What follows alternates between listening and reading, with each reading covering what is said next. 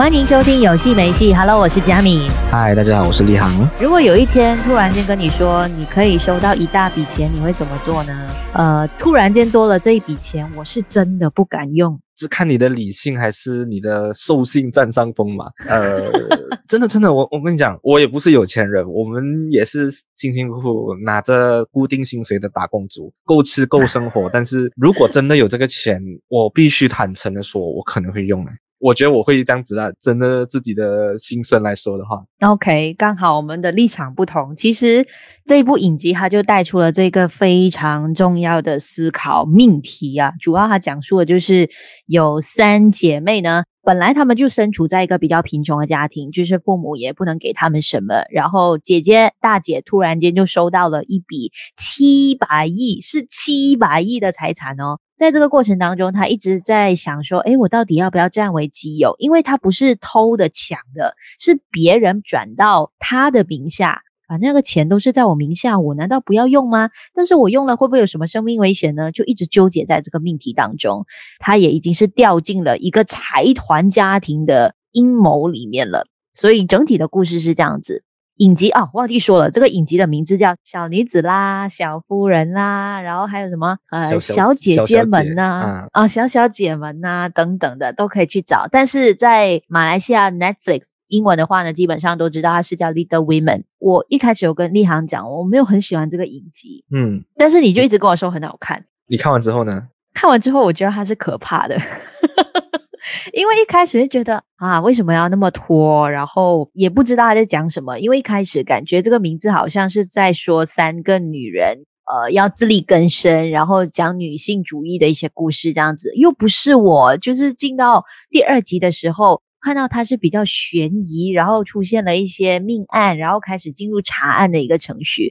这个影集它虽然是以悬疑或者是一些惊悚的情节作为它的主轴。很多都是在跟查案为主，但是在这些背后，你还是看到有一些翻转跟角色的个性是很难说服我的。大家可能会觉得说，最纠结的就是男主角崔道日，他到底是好人还是坏人，很难分辨。但是对大姐的眼神还有那个笑意，基本上已经出卖了他的那个冷冰冰的面孔了。其实他是摆明就是一个好人，在保护这个大姐的。好像就是故意要制造一些翻转，而把这个剧情搞得很傻狗血而已，很明显的去营造这两个人的暧昧情绪。所以我一开始其实我很难投入进去这个影集，直到应该第七还是第八集的时候，才看到它的魅力出现。嗯，我其实跟你相反了，我一开始会推荐，而且就我们我们常常会挑一部真的很 hot 的剧，这一部基本上在不止马来西亚，我觉得很多地方的 Netflix 榜第一名已经不知道拍了多久，十二集。在韩剧来说算是短的，因为韩剧通常都是十六集，讲一个悬疑故事十二集，其实我觉得那个量是 OK 的。因为有时候你太多无限反转太多次，你到后面其实你已经很险了，你完全就只是想要这部剧赶快结束诶。前两集我自己觉得是做得很好的，但是我赞同部分嘉敏讲的东西，就是。它中间稍微有一点拖，或者是你真的也不知道它要干嘛。就是第三到第六集的时候，我自己觉得那一边其实可以再精简一点的。其实有一点呃，让你也不能讲看不下，就是你真的不懂他在搞什么，就是诡异的东西。好像要制造些什么。对对对，但你又不知道。但其实第八集之后就是一路封神啊！我觉得这个大家有看的话就知道，就后面基本上八到十二都非常好看的。这个说实话，我觉得一开始看这部电影啊、呃、这部剧的时候，我一真的以为是电影，因为很少剧。用这样电影规格的东西拍，我不是说它技术哇有多爆破什么，没有这种东西。它的一些画面的内容，它的一些镜头语言，它的一些设计，对，做到很电影感。嗯、而且其实因为它团队编剧跟美术很多人都是飘在于团队里面的，所以其实你看的时候有一点点那个感觉。加上整部剧都以女性为主要核心的，所以我觉得其实。故事讲起来是吸引你的，然后是有后面是有反转，但我觉得当然有一些是呃没有办法接受人设部分，或者是你觉得很扯的，我觉得我们可以慢慢聊。但我觉得总结来说，它算是一个剧本非常扎实，嗯、然后画面啊、呃美术啊、配乐啊这些我都非常喜欢，因为你在呃一个剧集中配乐美术占了这么吃重的地位，对我来说，我觉得可以用两个字形容：精致。在前面哦，就是一到六集的时候，嗯嗯、我停了很多次，我没有办法一直继续，因为很长。然后这部影集它有很多的对白，那些人就一直讲话，一直讲话，一直讲话，一直讲话，不会停的。所以你 你需要时间去消化。对，所以我就一直暂停，我需要休息。但是去到第七集开始，哦，就停不下来了。它有很多的讯息，你要慢慢的去 get，然后你要慢慢的去回味它前面，其实就有一些线索给你。我们每次谈这些影集也好，或者是电影，我们都谈它好的部分，后面才谈它不好的部分。嗯、但是我觉得这个影集，我们真的可以谈不好的 先开始。其实前面很多人都想要弃剧，因为太拖了，千万不要，一定要慢慢看到后面，你才知道这一部影集到底有多可怕。细腻的想要去把所有东西都慢慢给铺陈下来。这三个姐妹呢，她们都是生在一个底层比较贫穷的家庭嘛。如果你是看，比如说《寄生上流》这种的话，为什么那个贫穷的家庭我们容易融入，或者是说很容易产生共鸣？是因为他们活得苦，但是他们苦的同时，他们会对于虚荣向往。你会贪图某一些利益，但是这三姐妹不是这一类型。她虽然有时候会犹豫不决，到底要不要用那笔钱，但是她们又不是属于虚荣心特别强的人，她也不会有一般可能穷者有的那种软弱的行为。以往一般刻板印象的那种韩剧哦，那种女性、嗯嗯、通常如果她穷的话，嗯、她看起来比较柔弱的。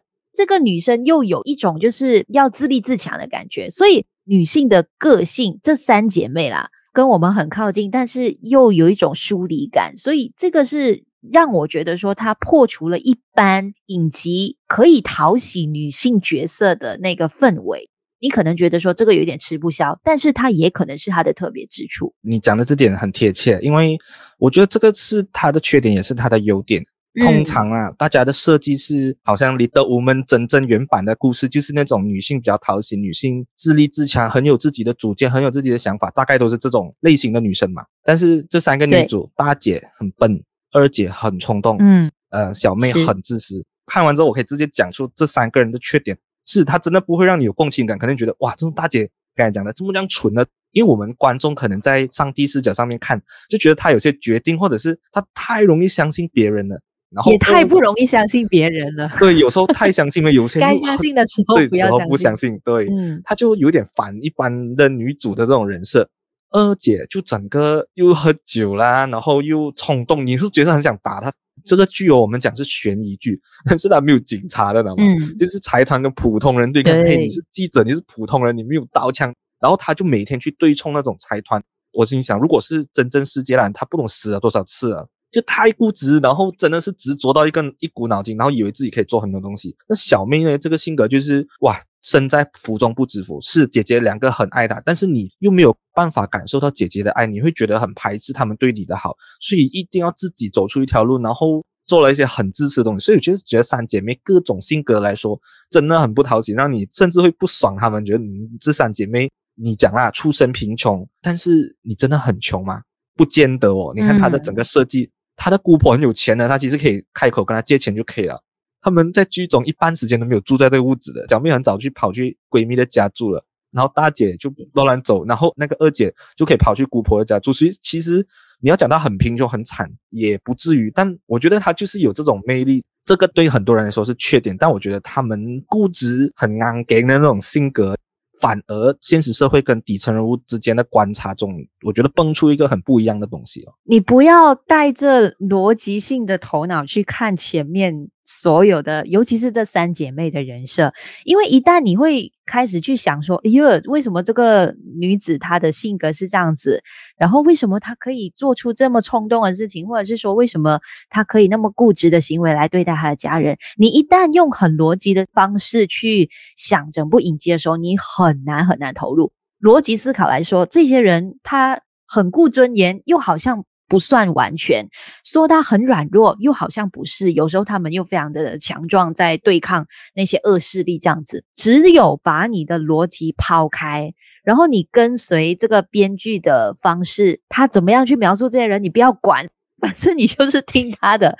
大姐笨就是笨，然后二姐冲动，她就是冲动，然后三妹固执到底，你就跟着她的那个人设去走的话，你会发现说，她后面会带你去到你完全没有想过，原来她是那么的精密在推动每一个情节，然后把整个故事的布局的起承转合做得非常的标准。其实总结性来说，就一句话：人有时候为了钱，真的没有什么道理而言的，他做的东西就很难被理解。人性到了某个程度，比如说因为贪婪也好，因为自己的固执，因为自己的愚蠢，甚至会因为自己的冲动而做出了很多没有人能够理解的夸张行为。但是这个恰恰好就是人性最复杂的那一面。加提一个东西，我超级喜欢他们写的台词，嗯，有一两句我特别记得起来。第二集吧，应该是很让人讨厌的记者前辈，我真的讨厌他。我看到他就想 slap 他。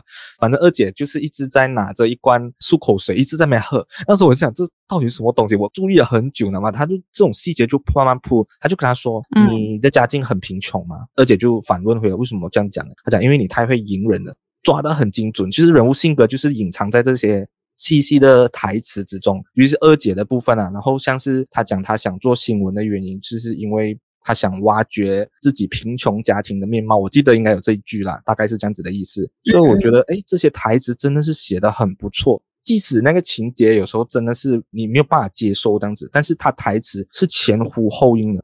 你前面几集看的东西虽然有些台词很冗长，但你到后面几集你慢慢再想回去，其实他很多暗示是真的在台词里面就已经把他原本的东西会讲出来了。我觉得哇，这些。好像你在猜谜这样子的嘛？你找到这些东西的时候，你会很很兴奋。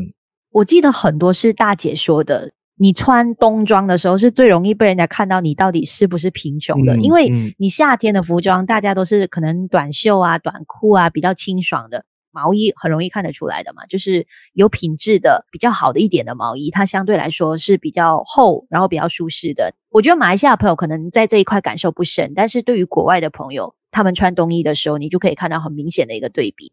因为我们就是随便买的，你知道，我们就没有冬装，嗯、人家的是哇，几漂亮的哇，男生女生都一样，这个真的是有差。还有一句是小妹说的：“我需要别人因为我的才华，或者是说因为我的样子，甚至是地位这些条件而喜欢我，不然他会觉得很不安，因为。”他需要的是这一方面的肯定，他渴望的是有条件的爱，因为他在这个家庭里面太过受保护了，姐姐们都把最好的给他，但是他就觉得说，你们没有看到我最有才华的那一面，我需要被人家肯定的那种感觉。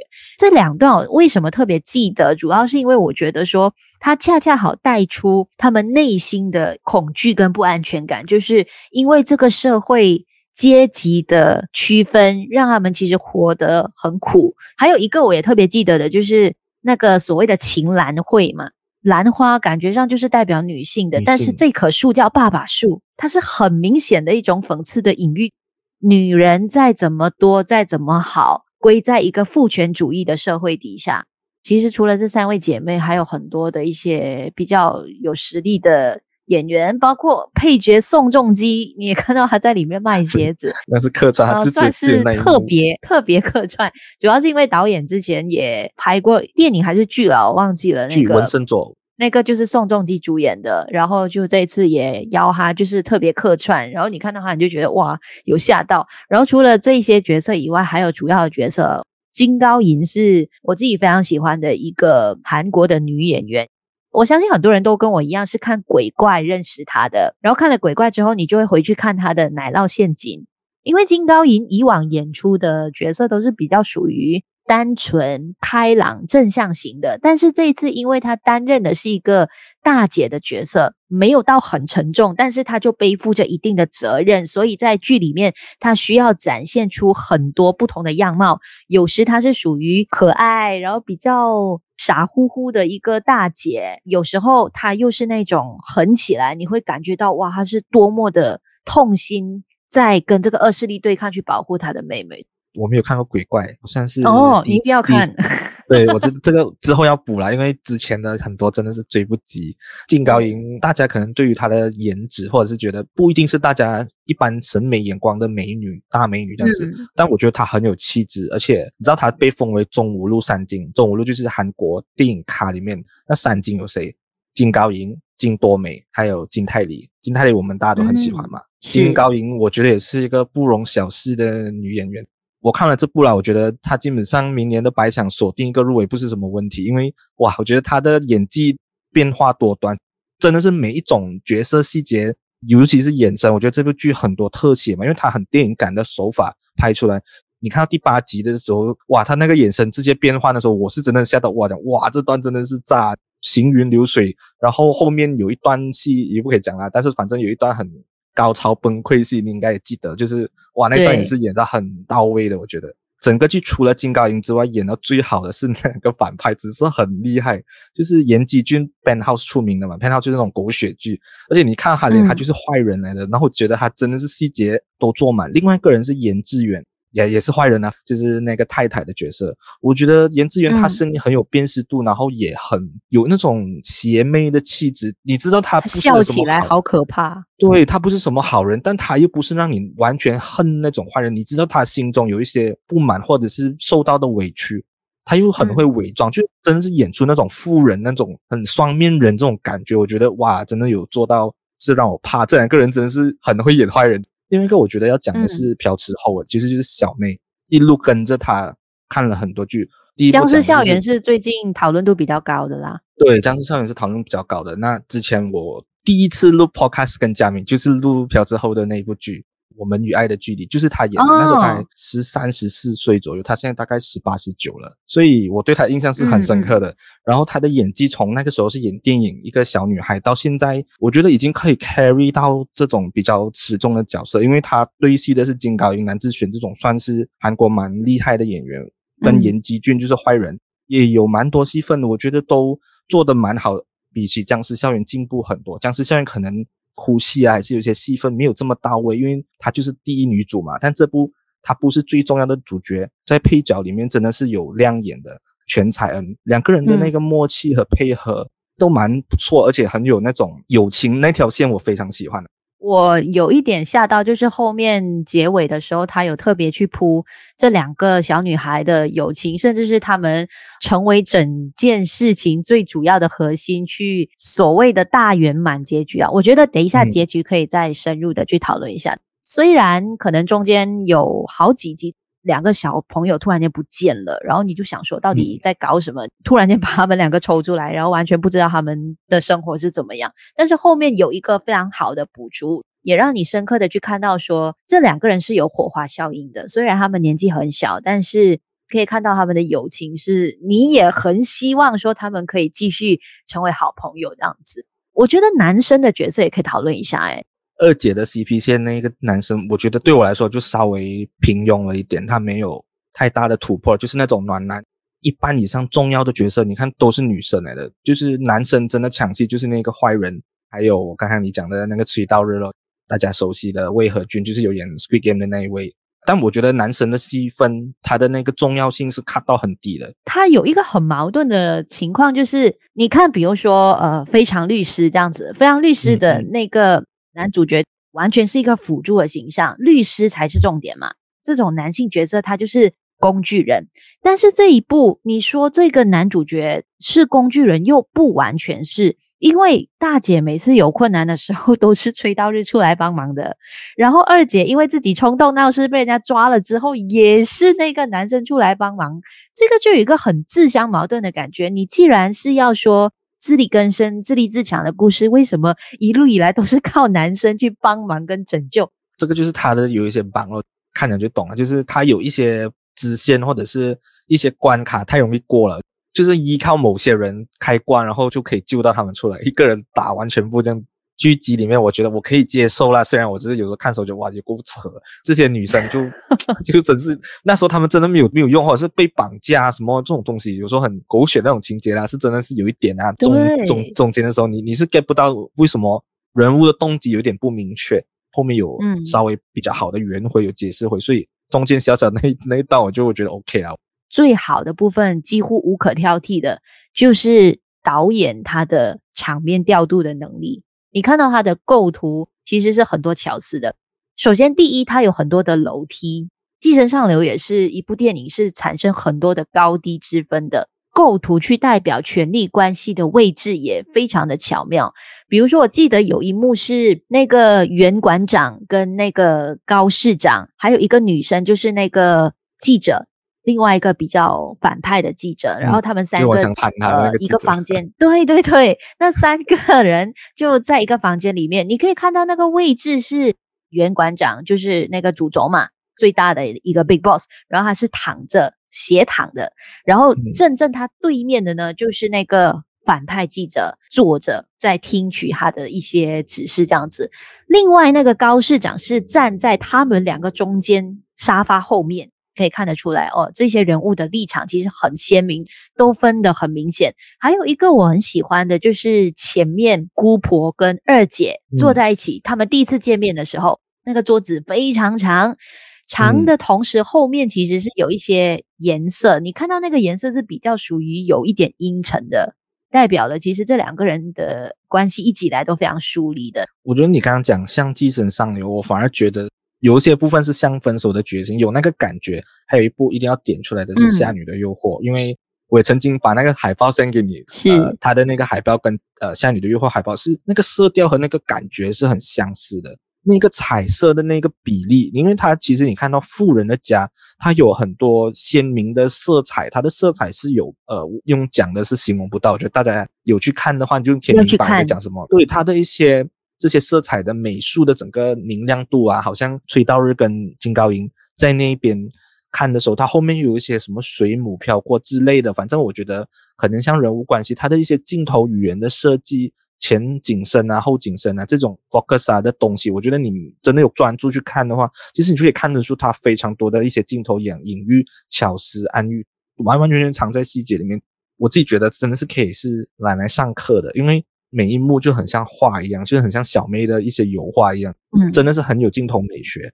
最要称赞的是，因为我很少在影集听到这样子的配乐，它差不多有六十首配乐，我去找了之后，十二集里面有六十首配乐，这真是有点夸张，在一部影集里面，而且它的配乐是加分加很多的。然后每一集，你看到它的结尾都会放那种很紧凑的部分，它都是放交响乐去营造那个气氛。接下来讨论的呢，就是争议性也蛮大的结局，到底它是一个好的结局吗？还是它相对来说很多东西都没有解释的很清楚？我为什么这么说？是因为最后当那个律师就提到说，一万七千五百年的年薪就等于。那笔数字的时候，我是很震撼的，因为他对于贫富差距的批判非常的明显。你想看这些人拿着这一笔钱，其实就可能等于很多人的年薪。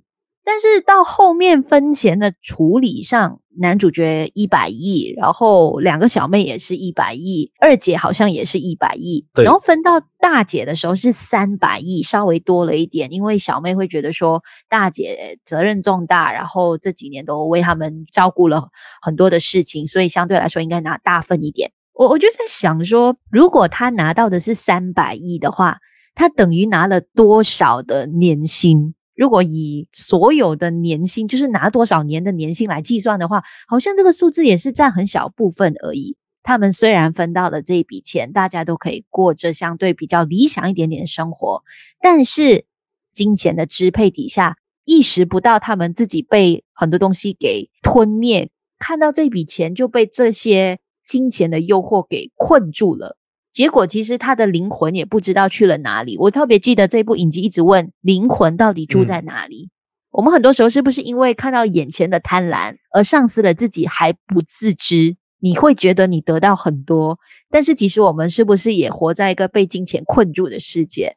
你说它是一个 happy ending，我倒觉得完全不是，它其实是有更大的讽刺。乍看之下是一个好的结局啦，但是像你讲的咯，我觉得这个大家也看得出。编剧的弦外之音，一开始哇，尤其是二姐，我觉得是最讽刺，哇，很抗拒，我们是很正义的，我们是崇高理想的，那你最后还是拿了那笔钱啊，就是你就好像很，我觉得他就是有点讽刺。剧的主角们也，你要讲他们完全是好人或没有私心或什么三观很正的人吗？不一定了。反过来看，结局是 happy ending 没有错，但是这些人真的有。他们想要成为的人嘛，嗯，大姐如愿以偿的得到自己的一个屋子，那二姐哇还可以出国什么什么这种，无形之中你是不是走回原点，或你成为了你最不想成为的人？我觉得有可能，我看到的部分呢是这样子，所以它是讽刺的。你讲那些坏人多坏什么，嗯、最后这些坏人什么都没有得到诶，那个坏人的死因或者是坏人的举动，你还觉得哇很有 很有正义感，是为慷慨赴义哦，可以用这个词，不要剧透了。反而主角们最后是用不同的手段，虽然大家是站在他们那边，但是那真的是一件对的事情嘛？我觉得导演就是给你去去思考的，这部剧集很多值得思考的点。妹妹拿到这笔钱之后，生活会过得好吗？她跟闺蜜两个人在没有父母或没有长辈的情况下，能不能成长为一个正常的人？我觉得这个东西是很值得探讨。Happy ending 哦，两个小女生浪迹天涯做艺术家，真的这么容易吗？你真的是在外面生活过的话，她们没有正确的引导或正确的一些价值观，尤其是闺蜜是成长在一个这样破碎，反正是不好的，两个人都是不好的家庭出生的，嗯、所以。这个东西我觉得诶很值得思考。如果我们想象一下，剧集结束的，如果这些人物是真实的话，放在现实生活中他们会活得怎样？大姐有了自己很想要的把门，她会想要找到一个老公，还是被人结婚吗？对，还是被人骗吗？还是继续让傻乎乎的性格去做一份会计工？二姐去留学之后，看起来是幸福美满啦，最 happy 的是她嘛，有一个伴嘛，最后她有实现到她自己想要的理想嘛？各有自己的那个看法吧，我觉得。他就是收在一个很妙的地方，所以我其实觉得结局是铺的蛮美的。很多很多很多部韩剧都是烂尾烂到爆炸，就是前面都弄得很好，后面就哇很扯，扯到最后不知道那个结局。但这个虽然看起来是 happy ending，但我觉得它的结局是有巧思的。那我们刚刚说的那个好的结局，是它到底是不是一个 happy ending，还是一个比较 sad 的一个 ending？但是我现在提另外一个角度，这个好的结局，你刚刚说它收得很美嘛？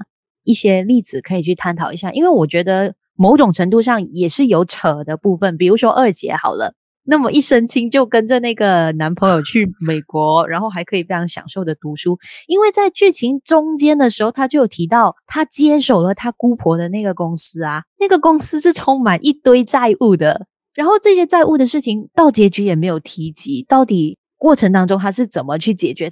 又可以有钱去读书的，我觉得这一点他没有解释的很清楚，这是第一个漏洞。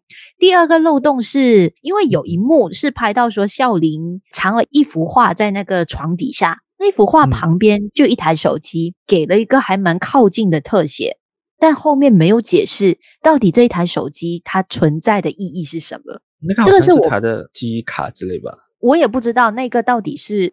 藏着什么东西，好像也没有过多解释。因为在我的理解之下，我是对那个东西想不透的。其他的一些，比如说崔道日的爸爸被人家抓了之后，抓去哪里了？了 发生了什么事情？他是还活着吗？还是他已经被人家处决了？也没有解释。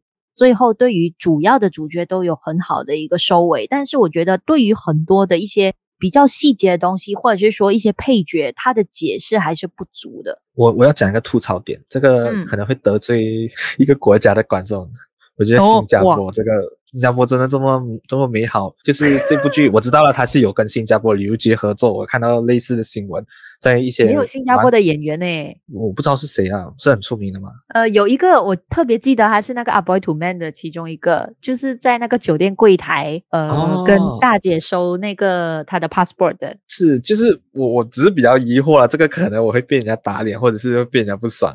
但我就觉得、嗯、啊，新加坡真的有这么强吗？还是我孤陋寡闻了？所以。人家他 把营新加坡营造到很高大上，你知道吗？我们在邻国诶，为什么都？但他有提到一句马来西亚，马来西亚提到都是要逃难的时候去马来西亚，头才去马来西亚。所以我觉得，好吧，这个韩剧真子呃，除了我刚才讲新加坡之外，它的国籍的那个东西也是有引起争议，在越南播到第后面几集的时候被 ban 掉，不可以不可以播，因为他们广电局不爽，这样他们里面有提到越战的东西是不符合事实什么。当然，我们不是越南人，我们没有办法去体会到他们的愤怒。就是以拒绝的时候，我们是觉得无所谓啦。嗯、但是我就不知道大家到底是怎么想的。我们两个都觉得它是一个还不错的一个影集，必须要看。但是它还是有很多的一些讨论点。你会怎么去看这部影集呢？整体来说，如果单纯只是以戏剧的效果，或者是说影集的角度去探讨的话，它确实是做了很多。不一样的电影风格，不管是角色的一些铺排、角色的塑造，或者是说在构图方面的巧思，你可以看到它还是有它用心的部分。简单来说，如果你看了《分手的决心》，那你还是意犹未尽的话呢，不妨一定要看一看这部影集《小女子、小姐姐们、小夫人》，那英文名就是叫《Little Women》。